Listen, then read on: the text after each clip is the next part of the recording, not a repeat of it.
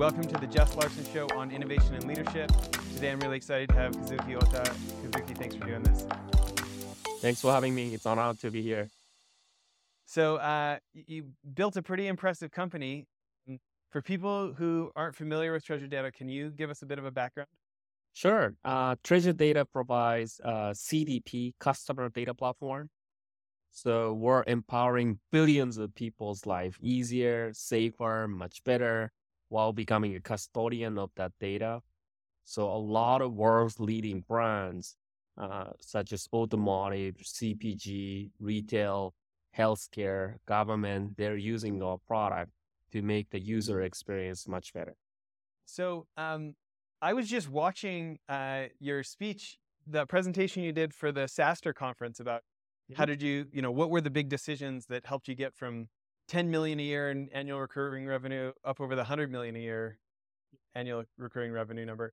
Um, can you, I mean, that might just be a fun place to start. Can you talk about that pivot of, you know, saying like, hey, we had to disappoint some people, we had to make some hard decisions, and ultimately it over 10 times the company?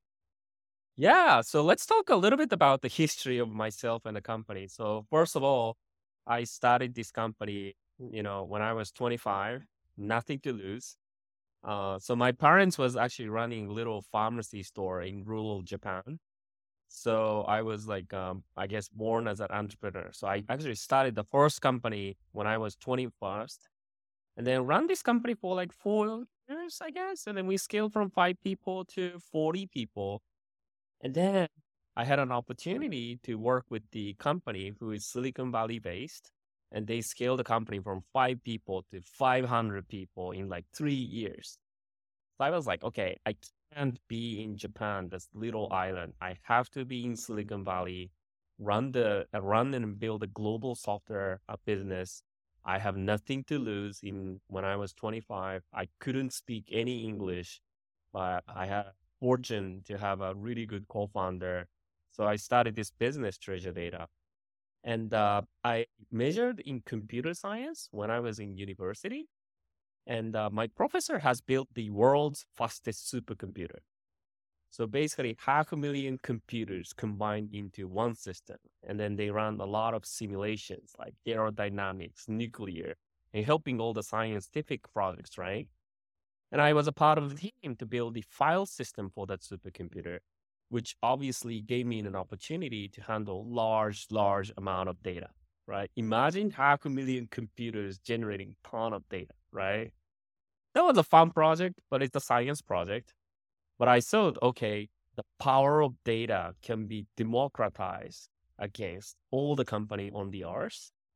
At the same time, the supercomputing environment is only limited to the government use. So I wanted to have an easy access to the data uh, analytics for majority of the world. And coincidentally, around 12 years ago, cloud is becoming the thing. So our original idea is, okay, why don't we provide huge data analytics infrastructure in the cloud and then democratize access to the data? And what happened was, okay, I admit I couldn't speak any English, go to a lot of investors. First of all, I have no one, right? I have no background. I'm not Stanford grad. I'm not ex Facebook or Google. And people are like, okay, who is this guy? And second, they thought, okay, who will throw away the data to the cloud? Because the concept of cloud is not popular out there, right? But I guess 10 years later, everyone does right now. So we won that bet. Um, so what happened was like, okay, we run this company for the first four to five years and we probably scaled to like um you know 100 and 150 people.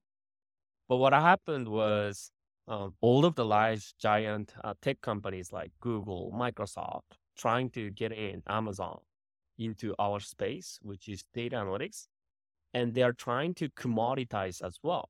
And obviously they have more budget or more tech investment cheaper alternative. So our company got into trouble so customers are churning, our deal size is shrinking, and uh, they have more competitions and choice, right?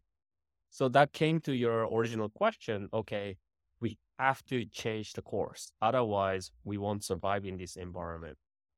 And I still remember this, but one of our angel investor was Jerry Yang, who is the founder of Yahoo, the search engine company. And uh, so he and um, uh, our team, my, including myself, co-founder, had this like 30 minutes meeting and saying, hey, Jerry is like, okay, hey, there's only two choice. You raise like a billion dollar to fight against all these large giants, or build more application on top of your product so that you have more vertically integrated application stuff, right? Uh, so basically, he's saying you go horizontal or vertical. And then, cause you're like, okay, no one in Silicon Valley, you can't raise a billion dollars. There's only one way to do this, which is to create more value stack on top of your platform. So that's why we decided to go after more marketing use case where we saw 90% of our customer is actually using our product to analyze customer data and marketing is the department who has huge demand on access to the data. So we decided to build more marketing oriented application on top of our data platform. We didn't know what to call, but you know, we started calling ourselves a CDP customer data platform. It became a thing. So long story short, after we exceeded 100 million ARR, annual recurring revenue, closing bunch of global logos. And right now, we're probably having two to three billion people's data inside through all these uh, 400 brands. And what is interesting is on the earth, there are 7.5 billion people right now. 4.5 are internet connected. And then we probably have 40 to 50% of internet con- connected population's data, right? So that just excites me, like how influential our tools and solution could be so that billions of people's life become much easier and safer, more convenient. At the same time, we have a lot of brands who store like who are targeting more kids or teenagers, right? So we have to protect that type of data. So that was like a 12 uh, year story scaling from three people to 700 people across 20 countries. So got a lot of luck and challenges. So, um, and and are, have you guys disclosed how much you've raised total to date? Yeah, so we raised uh, 55 million so far. But Okay. you know, it's interesting enough. Like we sold the company one time, right? So we exited one time. It was a 600 million dollar exit. You know, good for everyone. But then, uh, a- year and a half, I'm actually a little bit burned out and quitted the company. But last year, I actually decided to come back as a CEO and running the company again. So there's a little bit of interesting story. Yeah. Um, and are you guys announcing what your current valuation is? Yeah, it's more than a billion dollar Eh, How much? for the last round. More than a billion dollar from last loan. Great. It's probably, you know, we have so many different kinds of uh, people on the show, but probably my favorite is exactly where you're at. These people that, that grew from zero to a billion and, and through these ranks, you know. Um, yeah. Uh, I, I have so many questions, um, but I, one thing I want to start with is what kind of advantages do you think you had growing up in Japan? How, how that how has that helped you the way you grew up? Oh my God, that's a really good question. I will say, you know, if you look at the Japan business, right, there's no huge business except mm-hmm. automotive manufacturing. But Japan has the most number of companies who survive more than 200 years, right? Whether it's small or SMB. I mean, American companies are like big, like Apple, Microsoft, fast growing, but there are very few who survive like 200 years, right? So I think what, what was helpful was this more like customer centric, relationship centric um, culture or mindset. You know, as I mentioned, in the same category, I've observed a company popped out from Facebook. You know, ex Google started the similar product. Um, someone who popped out from Stanford uh, computer science grad built the same product, but after 10 years, they're all gone. I think what we have done really well is this customer obsession and really make sure providing really good support and services. Yes, we're the software company, but you know, a lot of our customers saying, "Oh wow, your company actually have Japanese quality services on top of it or mindset, right?" Yeah. Which I really like it. You know, although a lot of our employees American based, but you know, that's how they perceive, right? By looking at me. So I think that was a interesting comment coming from the customer. You know, we were, we were talking beforehand, like how obsessed I've been with Japan since being a five year old and all my martial arts over the years and Yeah. and uh, and the snowboarding. What I didn't tell you is like I even named my oldest daughter. Her middle name is Hiroko. oh wow. Okay. Yeah. So you're obsessed with it. I mean, Jerry Yang's wife is Japanese, so obviously there's a lot of people who are obsessed with Japan, and then that helpful Uh, for me. Yeah. So uh, we were talking beforehand about you know I did competitive judo um, in my teenage years, and and you did judo, but all the way to the black belt level. I'm interested. You know, judo is such a judo is such a, a unique martial art in certain ways. It doesn't fit into some of the categories that the other ones do. And uh, you know, I took so I took taekwondo, karate, kokondo, krav maga, and and then about a decade judo. And I've used my judo a hundred to one of the other things. Uh, I'm interested for you, like when you think about the discipline and the principles and like such hands-on learning instead of theoretical punching the air kind of stuff. Are, are there any lessons from judo that you feel like have have helped you as an entrepreneur? Yeah. I think, you know, what I learned is like one is consistency, right? I mean, it's not like you can be a great CEO in just one night. You just got to figure it mm-hmm. out. Like you have a consistency. You need to be positive every day, although all the challenges, right? And then you have to train you well. You have to be better person than yesterday as a human.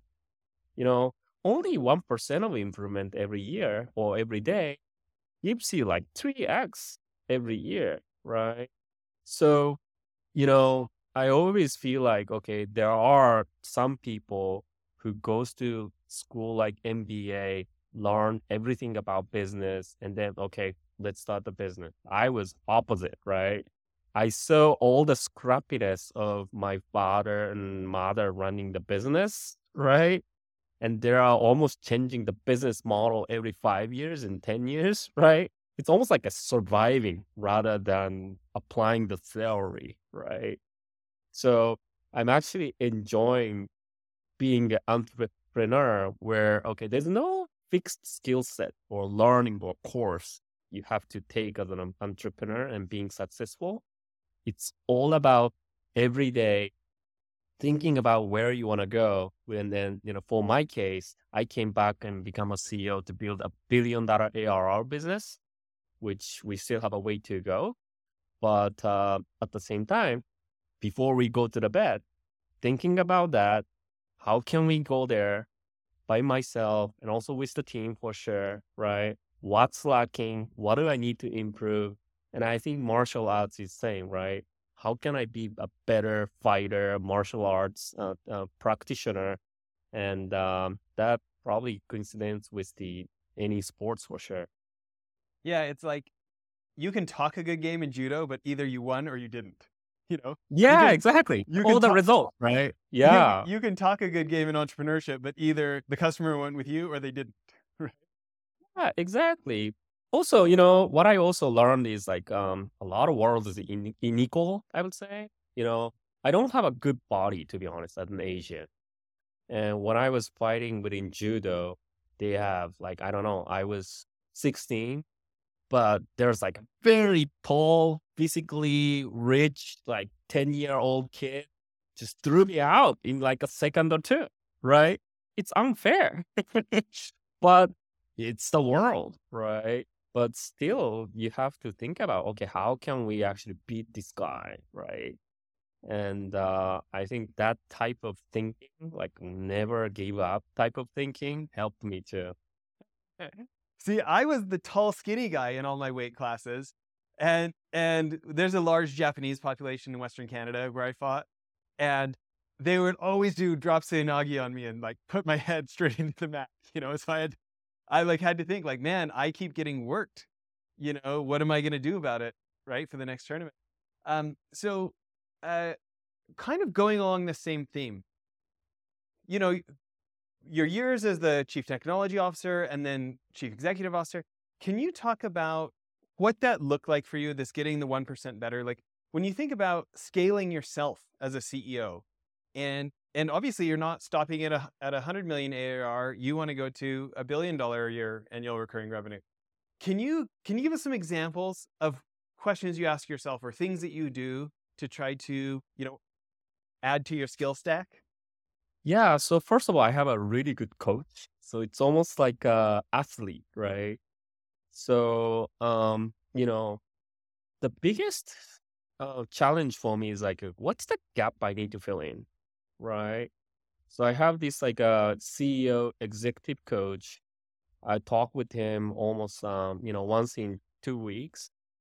And then he's a professional CEO coach, ex entrepreneur, and he is always asking tough questions, right? Cause are you spending your time to the right problem you need to, right? Because people have this tendency of buyers where they're spending more time with fun stuff or something you're good at it. But a mm-hmm. lot of areas of growth comes from the area you not necessarily enjoying, right? So he's always asking me tough questions. Okay, what is the company's problem right now? One, two, three. Okay, are you actually spending time on it? Or rather, you're drugged. If you're drugged to other initiatives, you just say no to the people and spend your time so that your 700 people is actually, you know, becoming more productive. Because your one minute could change 700 people, right? That's such a leverage, right? And then, especially for me, um, I'm more like a product guy, product and engineering, computer science guy, became a CEO. So obviously, I don't know much about the operations and finance and all these, which is the obvious gap. So I read a lot of books. I'm learning a lot from the public company CEOs, earnings call, listening it, how they handle some tough questions. Obviously, right now it's not a good market. So a lot of CEO has uh, public CEO has tough questions, right? So how do they handle it and then just learning from it, right? So I mean, and also the other way I was th- I thought it was interesting is I also did the uh, uh, the survey across my team. So what is my strengths? What is my weakness, right? Obviously, I'm a computer science data guy, and then you know the improvements my team want to make is like uh, I lack empathy. So how can I show more empathy, be more like a human while executing with the data on top of it, right? So I think balancing these two looks like uh, my areas of improvement, right? So those came up, but I guess you know, I mean, you have to be really humble, right? I mean, on one end, people can say, "Oh, wow, you achieved 100 million ARR," but I'm like, okay, it's just the beginning, right? So if you look at Facebook, for example, they have similar um, amount of people's data, although they own, we don't own, but uh, they make a thousand times more revenue than Treasure Data. So the um, sky is the limit, right? You just have to figure it out, be humble. How can you make yourself and company better? This is a word that I hear, you know, you look at these 750 episodes that I've done of this show. I've had less than 20 with individuals that have actually grown from zero to billion. Uh, and this is a word I hear a lot humility, uh, specifically in that group, maybe, maybe more so than, than the other folks. And so it's like, I hear about listening. I hear about customer obsession. I hear about humility. I hear over and over just this highest level that you're at. Um, what do you think? What do you think folks at your level are are are thinking about humility that others aren't? Or what do you, for the rest of us who want to become more humble and apply it to the benefit of our customers and staff, what advice do you have for us? I think it's um running the business is all about fighting against the bias you have, right? The way you operate right now won't be applied to the way you operate to achieve like 10 next, right? And um, as a human nature, there's this like a natural resistance in the brain to be changed, but you have to break it, right? So you can't really be proud of what you have achieved. Rather, um, I think the biggest challenge is unlearning, is what we call. But uh, you know, how you actually can unlearn from your achievement, adapt new perspective as you scale, right? And then that's just the process of being humble, right? You have to be open about opinion. And uh, some people say, hey, cuz this is not working. Well, I saw it was working. That's why we came here. But, you know, that's a bias you have with this past success or little success, right? So I think open minded and then being unlearning and then every three, five years, you need to be in a different position, right? And um, I think that's just what excites me, to be honest. When it comes to practical advice for breaking our own biases, what are questions you ask yourself, or what are exercises you do, or or how do you what what can that actually look like for us to try and break our biases? Yeah, um, I would say, you know, I intentionally have time to talk a little more long term versus uh, short term, right? A lot of people are really good at solving the day to day issue. But then if you're not thinking about mid to long term strategy, where the goal is, it's it doesn't make sense, right? So I think first of all, you know, I passed like 37 age of 37 right now. A lot of people doesn't have dream, first of all, right? So I have this dream of building a billion dollar ARR business, and then I wanted to achieve until the age of 40 or something, right? So when I was at age of probably 18, I wanted to make a first million in age of 20 and 30, uh, 25, 10 million, 30, 100 million, 40, a billion dollars. So that was my rough estimate or timeline. I wanted to build a business. But, uh, you know, I'm actually five years delayed, but it's okay, right? As long as you have a big dream, you have something to pursue. If you don't have a big dream, you kind of fit into that small world, right? So that vision should come first. Well, I want to talk about this vision because I'm interested in the difference between having a big dream and wishful thinking. Because I think there's a lot of people with wishful thinking that don't have the dream that you have where you're you're like breaking it down and recognizing the skill sets these public CEOs have that you don't and like in your yeah. mind in your mind what's the difference between that kind of vision that kind of dream versus wishful thinking? I mean it has to be concrete right? It's almost like thinking backwards okay? To become a billion to run to build a billion dollar business in like 5 years what do you actually need to right? Okay you might need to achieve 30, 40% growth year over year for next five years. Okay.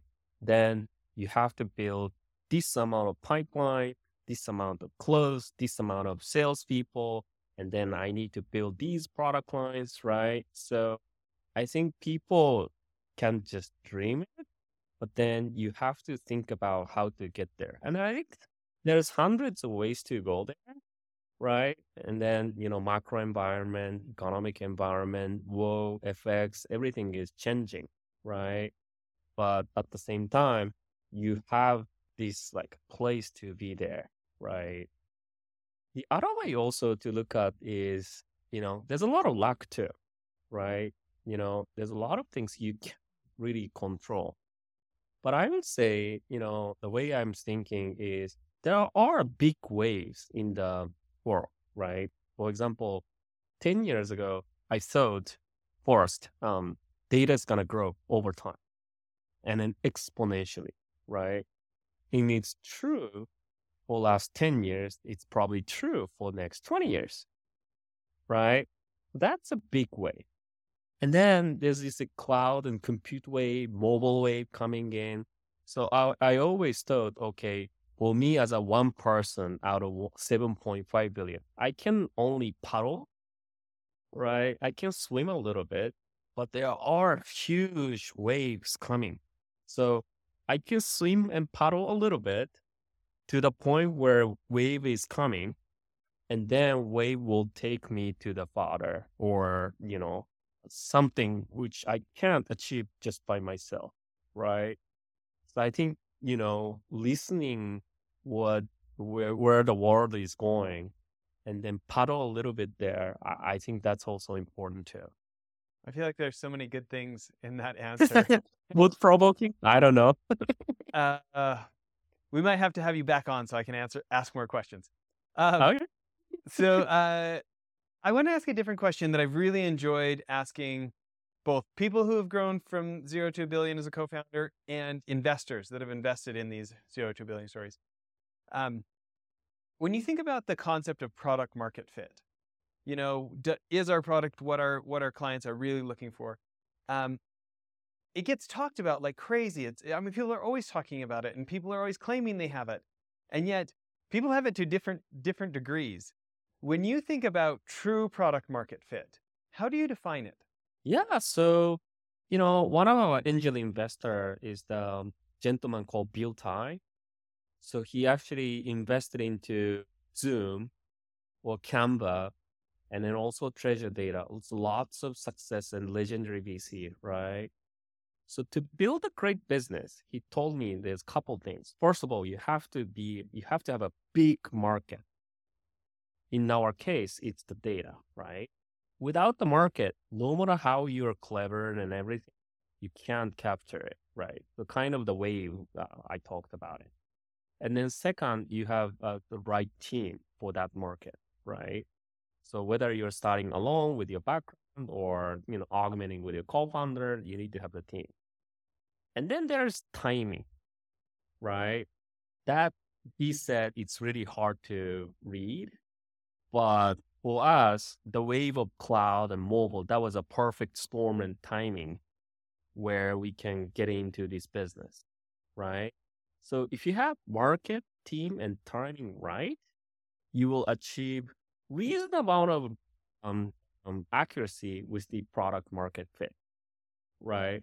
So that was his status. And that's the investor's mindset, right? And then for us as an entrepreneur, it doesn't matter, you know, it's all about customers, right? So grab one customer, two customer, three customer, listen what they want. And I actually think doing boring things more beautifully makes a lot more money because you know a lot of sexy things people just want to work on right like let's say procurement or collecting garbage no one wants to do but what if someone do it beautifully with the algorithm and technology and computing? That makes a lot of money right? So just um you know guided by the customer you know be customer obsession that's good. I also want to talk about uh, product market fit in multiple stages, even though you probably have one way of product market fit, after three years, that's going to be saturated. So you always go after new markets, new vertical, new customer segments, new product lines, so that you need to keep finding product market fit, right? It's not like, okay, you find the product market fit and done uh, you as an entrepreneur, you have to always find the opportunity outside of your comfort zone to get more product market fit. And then that creates the snowball effect. So I want to go back through some of these things. This idea of doing something boring more beautifully is the point there because it's a less crowded space, those improvements will stand out so much more? Yeah, just people will pay for it, right? Because, um, you know, would you do rather do collecting the garbage by yourself or would rather pay for someone to do it right so i think it applies to the technology area too like okay what about payment procurement approval process and all these those are boring things but if someone you know solve those boring issue uh, in a more beautiful way people's gonna pay for it right Yeah. that's just my thesis Okay. Uh, and then this idea of of product market fit, it's almost like treating product market fit like a continuous improvement process or uh, a continuous improvement project that's never going to be done. when you think about the principles to embrace, when it when it's like, hey, we don't want to get 10% better, we want to get 10 times better. Do you have any thoughts about we want to, you know, we want to treat our product market fit like a continuous improvement process that can make our business 10 times bigger. Any thoughts about how that attitude needs to be or principles of that or anything like that? Yeah, there's this like a famous strategy called bowling alley strategy. You know bowling, right? Yeah. So um what this says says is okay, you have to go after multiple markets or vertical like a bowling. So first you dominate and conquer little market, which becomes the first pin. And then you have to find out next pin. The way mm-hmm. you find out next pin is okay, one, it's on the product gap side, right? You build very only a few features to go after those next market. At the same time, you can also use first pins customer reference or customer base to go to next, right? So for us, what happened was our first pin was the mobile gaming company who wants to analyze a lot of customer data. Then they actually referred us a lot of mobile advertisement company who is actually a client of that mobile gaming company, right? So the referral from those company actually make us dominate that market next. And then what turned out is okay, we actually go to the retail or CPG brand after with the same um, methodology. So to answer your question, okay, I mean, for us or small company as an underdog, you always have to find a niche market, dominate, and then go to the next. What's the leverage we can have in terms of product and customer base, right? And then, so that's like, uh, you know, coming back to my point of continuous product market fit as well. So for you, what did you feel like was the leverage that would let you dominate in a niche? What was that for treasure data? Yeah. So the first pin is always like uh, art? You have to create it nowhere.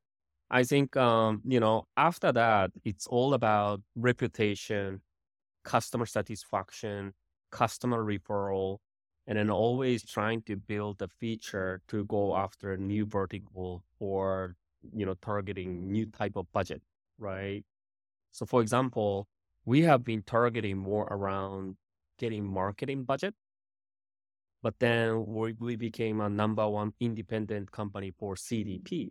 What's next? We need to go beyond marketing. So in the company, we created this initiative called Beyond Marketing, and we built another product lines to use customer data within the contact center.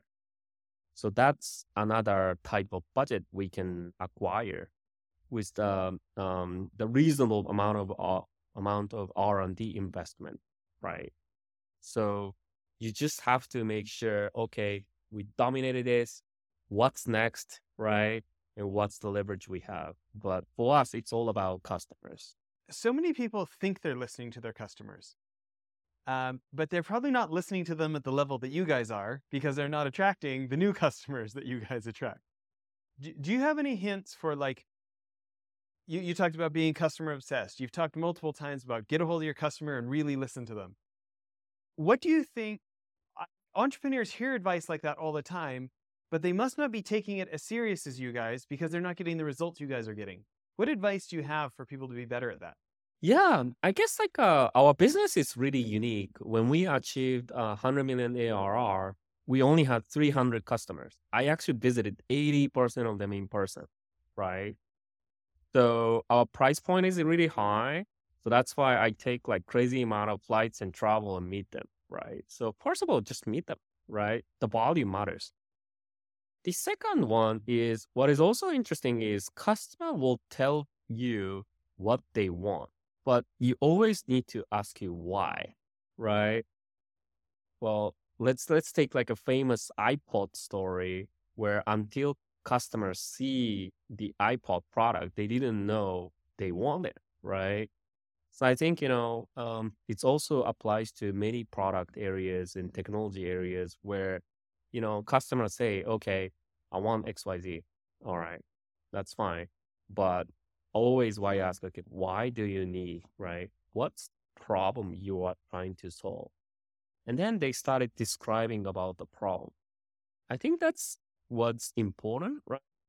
So in my mindset, you always have to collect and collect feedbacks around what type of challenge they are trying to solve rather than what feature they want. And once you have a problem statement across many customers, like 200, 300, whatever number, right? You started hearing same thing, right? Oh, okay. 10 customer told me same thing. So there must be something. Oh, this 20 customer told me something, right? So I, I think there are certain skill set about uh, asking why and then abstracting the the challenges across the customer portfolio. It's not like okay, customer told you to build ABC and do it. I don't think that will yield the best outcome. Oh, that's so great. Uh, let's shift gears again. Uh, team. You've talked about team. Bill talked about team. Um, you know, so often, especially as as companies are really having stratospheric growth, they're told so often things like, you know, one of the main roles you'll have as CEO is to be the uh, is to be an incredible recruiter, to get yep. the get best people to want to work at our company. What have you found successful when it comes to treasure data? Yeah, I mean, to be honest, I made a lot of mistake. right? It's the hard part, and uh, we hired a bunch of executives and VPs a lot of people, but I would say, you know, uh, you know, we had a lot of failure too. And then, you know, the area where we are successful is really thinking about how you're aligned with your culture, right? So we're humble as an value, openness, uh, reliable, and those are our core principles. So I don't need any like a bossy type of leadership, right? So as I mentioned, I'm a Japanese, right? And then being humble is important. We talked about it, right? So I'd rather have someone who can actually like learn the crazy way. So, you know, for example, we have one guy who started as a salesperson and now uh, uh, now is in charge of the entire region as a GM, right? He grew up so much last 10 years we have a person who was cutting uh, at the New York's deli store. And on one day, he thought, okay, I'm going to go into tech area. So he went to school for two years, got a first tech job here. Now he runs 30 people sales engineering organization, makes to four to five X. I'm so proud of it. Right.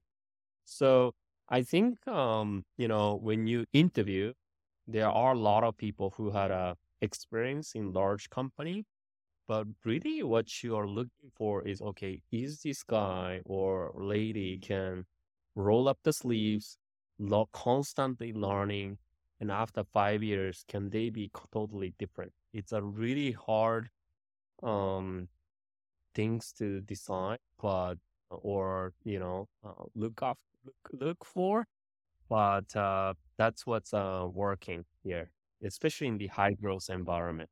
So let's say that you do find them. You know, you're like, yeah, I think this person is that kind of person. What have you found has helped you get them to want to come over? So once you've identified them, how do you attract them to treasure data? Yeah, it's like, I think it's all about vision and opportunity, right? Like I mentioned, like uh, the way I talked is okay, we have billions of people's data inside through all these brands. So come over and then, you know, I think before tech or internet, there's no job who you can influence billions of people, right? Now you can at Treasure Data. And It is a 700 people organization. It's not like Facebook where they have 100 more people, right? And uh, if you think about this, influencing billions of people probably have more leverage than the most famous artist on the earth, right?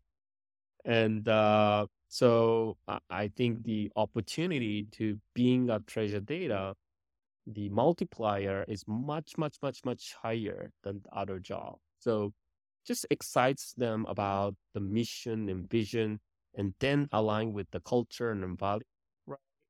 And then obviously financial side, you know, the the bonus, stock structure, um, the base salary. I think those three matters. Well, what are what are zero to billion lessons that I didn't ask about? What are the I didn't ask? Huh? That's a really good question. I would say it's a marathon. It's not like sprint, right? I think takes 10 years or more and um, your uh, physical health and mental health matters, right? So I always try to work out. I always try not to work on Sunday and Saturday, try to have more personal time, right? So entrepreneurship, um, people also think about working like crazy. It, it does in certain sense, but it's not sustainable, right? So take it as a mid to long term game, not the short term there's no 10x in one year. Well, there they do sometimes, but you're not Mark Zuckerberg, I would say, right? You have to take and admit that he's an outlier. A lot of business gets built with the solid pace rather than 100x, 10x every year, which people are aspiring for. But, you know, you just have to build, close one customer happy, right? And that's just um probably that's what I wanted to say here. I am impressed with the way your brain thinks about sales and sales reps and and the really scientific approach and data i mean not surprised it's data driven but um, to me it feels like you have spent a lot of time thinking about sales and your aes and and how yeah. you're going to approach things is that a fair assessment yes what are what are your biggest insights from going so deep into sales and the science of sales and how you're going to structure it? Yeah. So, you know, when I think about the SaaS business, right, it's all about the funnel. So, first of all, we have to get people's attention and awareness, right? So, grab some lead. And then we have a XDR organization who calls them and then see if they are open to meet with us. So those people um, uh, schedule the call, and then our AE, AE uh, together with SE sales engineering, they are trying to close uh, with the close the deal with the people who wants to meet, and then we have a customer success organization who will expand the existing clients' usage, and then you know uh, obviously with the payment uh, as well or revenue as well, right? So it's an entire funnel from awareness to acquisition to expansion. And yes, sales process, uh, you have to master an art, but also there's a lot of science too, right? There's a lot of finance math inside where, okay, how many millions of dollars each AE or teams or region you have to close, right?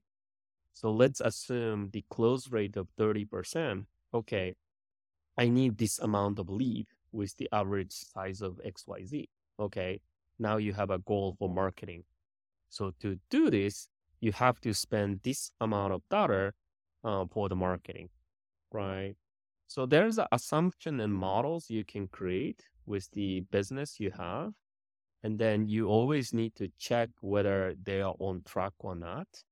And I would say, you know, if you're on track, I'm okay uh, having someone running and then, you know, praise them, right? Kudos to them. But at the same time, if you got off the track, we need to figure out, okay, why it's off track, what's the wrong assumption we made, and we need to course correct. So there's a lot of science around how you sell for sure. Yeah. Why do you think that in general, organizations don't do as great a follow up when it comes to sales follow up. Like you think about these met, these these numbers, right? So many organizations are like, "Oh, we're making good money," uh, and they don't have that level of discipline that you're talking about of of really checking how are we doing according to our assumptions. And I'm guessing it's, do we need to change the assumption? Do we need to change the process? Do we need to change the rep? Do we need to change the training? I'm guessing there's like a few different levers there, or how would you say that better? Yeah, I would say like it's increasingly becoming digital and data oriented, right? So I was talking with one pharma company before uh, COVID. They go to doctor's office and talk and trying to sell the pharmaceutical products. but you know, and they have like an hour. But now after COVID, no one wants to have someone coming into the office, right? So they only have 15 minutes with Zoom session selling the same product. It's extremely hard, right? Then your sales team needs to understand who you are selling to. What do they want beforehand? And in doing a lot of preparation, if they're not interested in, that's fine. But make sure you need to follow up again within three months, six months. You have to be really rigorous about it, right? So I think this like um, you know, entire movement around digitalization of how you do sales and marketing. And uh, that's where people are going. I also see some like this general trend where people are working remotely now, right? And uh, you know, employee sees this as an opportunity to have, a better work-life balance. But a lot of employer had some doubt. Hey, is this guy or people actually working, right? So there's like a little bit of misalignment there. And I think data can save it, right? So as long as uh, you can show your performance, follow up, consistent amount of engagement your, with your prospects and customer, um, you can work from anywhere, right? So I think this remote yeah. environment, working environment, forces people to have a transparency around your activities and results. Uh, and that's what I'm, I'm observing across all the companies. So uh, maybe a final question here. Um, I'm thinking about, let's say that you guys are you guys are trying to get more awareness and more connections with chief marketing officers at large companies, right? Like, so you know, I had the chief former chief marketing officer of Procter and Gamble on the show, former chief marketing officer of Harley Davidson I've had on the show. Let's say you're trying to get awareness with those individuals back when they were the CMOs. What, what works for for you guys, or what what's been successful? Yeah, so I'm saying there's like uh you know in this world there's no single channel who uh, makes people aware of it, right? It's omni-channel, right? So marketing has evolved, become single channel to omni-channel, and then become corporate wide. So for us, there's many ways. Like one, you know, campaigns like a digital and both physical, including the events. And we also host a lot of webinars. And we also have a lot of partner who has uh, already existing connection with Procter Gamble, for example, other brands, right? And we also have an outbound who sends like nice letters and you know books around uh, our product into all these activities, right? So you know I would say, and then I, I think the, the biggest importance is measure it, right? Which channel is actually working better or not, and then continuously improve the conversion rate per dollar investment. I think that's that's what's uh, you know gives you two x more lead next year. Well, listen, you've been so generous with your time here. Uh, what do you want to leave people with? Yeah. So first of all, I really want to have more people starting the business, right? I mean, not recommending for everyone, but there's a lot of changes in terms of the world, technology, geopolitics. I would say think of this as a chance, right? And yes, we will more likely to have a recession, but a lot of great companies was born under the recession because they're just strong, right? So I want a lot of people to start thinking about how can you make a difference to the world, right? So that's probably one message I want to give to the audience. The second is remember treasure data, right? I'm not ashamed to sell our product or advertise product a little bit here, but uh, if you need to make your customer more delighted, engaged, uh, not churning and leaving from your brands or businesses, you have to use customer data in this digital era, right?